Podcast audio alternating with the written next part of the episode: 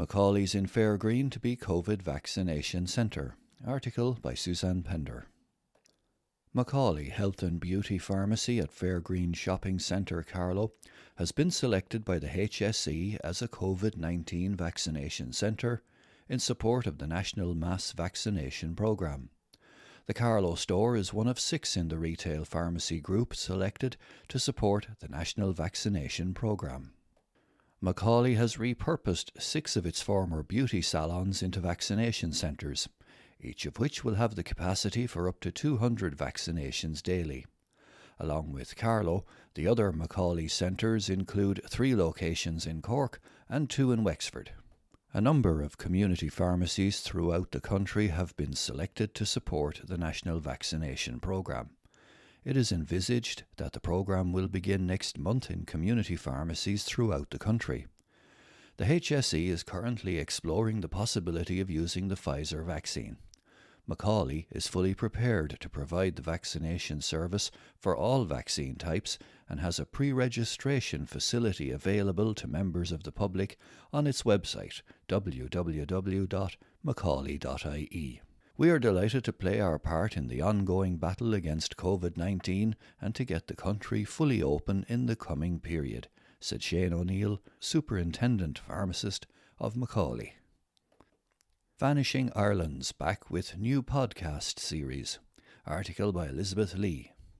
Twenty years since the acclaimed Vanishing Ireland project began, author and historian Turtle Bunbury is creating a new series of profile interviews with Ireland's older people so they may share their life stories. Former broadcaster Anne Doyle, along with sponsors SuperValu, are putting the call out to the people of Ireland to propose family members or friends over the age of 70 who would like to share their stories.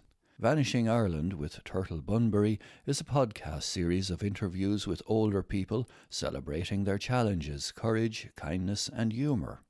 The series seeks to document the extraordinary lives of our older population in a way that celebrates the past while informing younger generations in shaping the future. The series aims to highlight the wealth of humour, resilience, and wisdom from Ireland's elders. Rathvilly's Betty Scott, who unfortunately passed away in 2013, had her interview included in Vanishing Ireland Further Chronicles of a Disappearing World Volume 2, which was published in 2009, where she recounted her incredibly fascinating life. Betty's career ranged from cook to actress to housekeeper and was never short of a great story. Her long and fruitful journey through life is extraordinarily depicted in her interview. Twenty years ago, I teamed up with the renowned photographer James Fennell to create what became the first Vanishing Ireland book, said author Turtle Bunbury, who hails from Rathvilly. We knew how important it was to chronicle the experience of our older generations, so many of whose fascinating lives were literally vanishing unrecorded. Introducing the voices of Vanishing Ireland to the podcast generation is an entirely new departure for our elders, but is deeply exciting and very much in keeping with our aims. It is my great hope that listening to these interviews, the wisdom, the humour, the memories will enhance the way we live our own lives.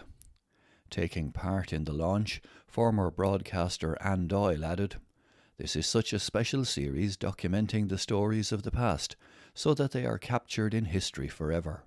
I am delighted to work alongside SuperValu and Turtle Bunbury to ensure these stories are available for many generations to come.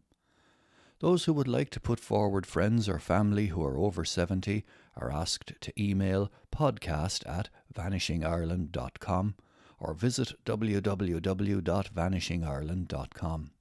The closing date for entries is Friday, June the 4th.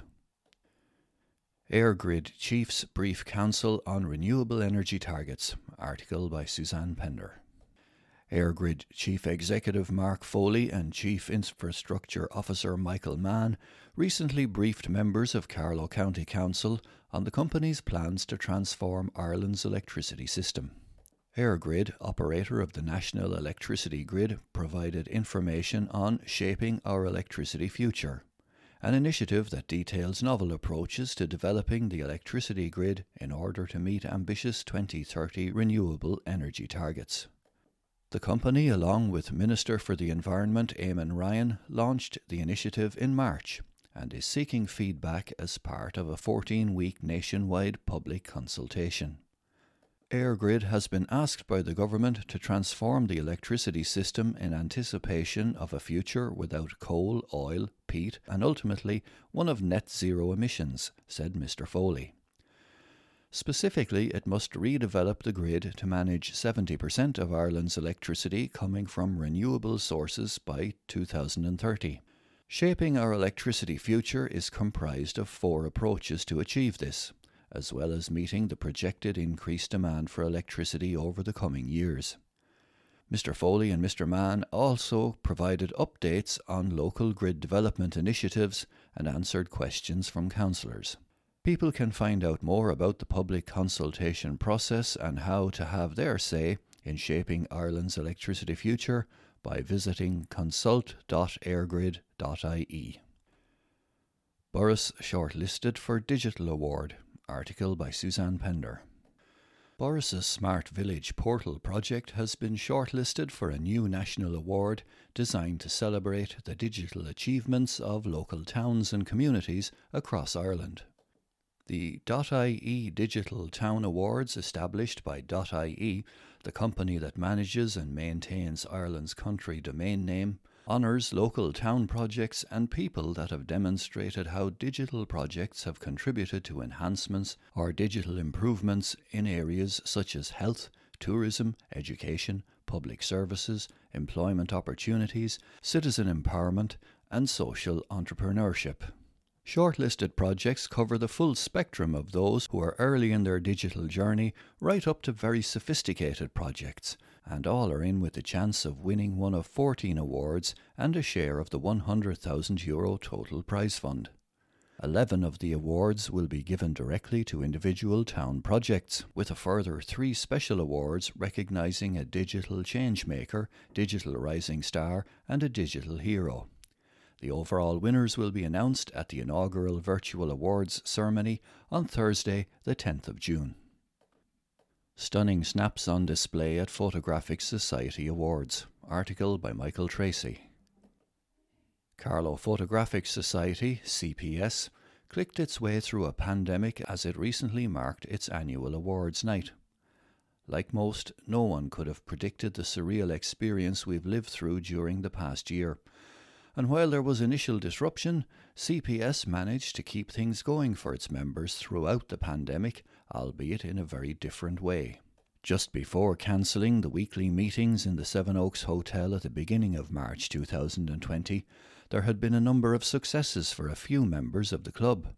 It had hosted the Irish Photographic Federation Photographer and Nature Photographer of the Year competitions at the end of February. These contests were adjudicated by international judges from around the world, and the icing on the cake was seeing two CPS members among the prize winners. Inez Alzina, who scooped a bronze medal in the Photographer of the Year competition, and Michael Blade, a gold medal winner in the Nature Photographer of the Year section. A week later, Fonzie McCarran gained his associateship distinction with the IPF, which is no easy feat. Applicants must present a body of work of a certain genre of photography and meet several different criteria to have the photographs successfully passed by seven IPF assessors. It was a fantastic achievement for Fonzie and one the club is very proud of. From the beginning of March 2020, CPS had to address the safety of all members by cancelling club meetings for the foreseeable future. However, it maintained communication with them and, as a committee, worked hard in hosting virtual meetings via Zoom, which were a saving grace over the past year. It held its 2020 annual Club Awards night on Zoom, which was a great boost as members could congratulate one another in person. The club also worked hard to host a virtual exhibition, Inner Exposure The Unsung Song Within, in collaboration with composer Elaine Nolan. This was new territory, but it was a wonderful success, gaining an audience and reviews worldwide, which was an amazing experience for members. In May of last year, the Southern Association of Camera Clubs decided to proceed with its inter club competition digitally, and it was an overwhelming experience for clubs to tune in on the night of the announcements and to see Carlow Photographic Society crowned overall winners of the Inter-Club Shield competition. Members worked on a precious possession personal project during this time. It was a wonderful undertaking for all participants, and their work was presented on the club's social media platforms. For the past year, the club has been delighted to offer members their usual weekly meetings. While no practical sessions could take place, CPS invited photographers from all over Ireland, the North, and England to give presentations. There were also members' nights, which are always a highlight, viewing one another's photos and hearing about the images and the work behind taking them. Last November, Carlow Photographic Society entered the IPF National Shield competition, and again, all were absolutely delighted to see Mary Tierney Byrne awarded a bronze medal for her very striking image, Stripes. CPS chairperson Joe Rattigan worked behind the scenes to achieve the personal goal of gaining an AFIAP distinction, which involves entering images into salons worldwide and requires getting up to 40 acceptances, with a lot of other criteria included too. It is a very difficult award to achieve, but not only did he manage to get 100 plus acceptances, he picked up several awards within that sector along the way. CPS was delighted to hear that he recently achieved his AFIAP distinction, his hooded man image being one of the submitted snaps. There were a few editing workshops, and competition secretary David Lawler was able to keep the yearly contests going digitally, with fantastic judges coming in to give their constructive feedback and scores. This led to the recent virtual CPS Awards night, which saw newcomer Marcin Kashmarkovich announced as winner of the Austin Kinsella Perpetual Shield competition. This is an end of year event where members enter eight images with the top five contesting the final. The other finalists were Gilbert Smith, Joe Rattigan, Jarlath Judge, and Sabrina Dunny. Gilbert's Found My Dinner was deemed the top image from round one of the Shield. Inez went on to be crowned the Club League winner, with Joe as runner up and Jarlath in third place. The photographer of the year was Jarlath Judge. Joint runners up were Gilbert Smith and Joe Rattigan, with third place going to Sabrina Dunny.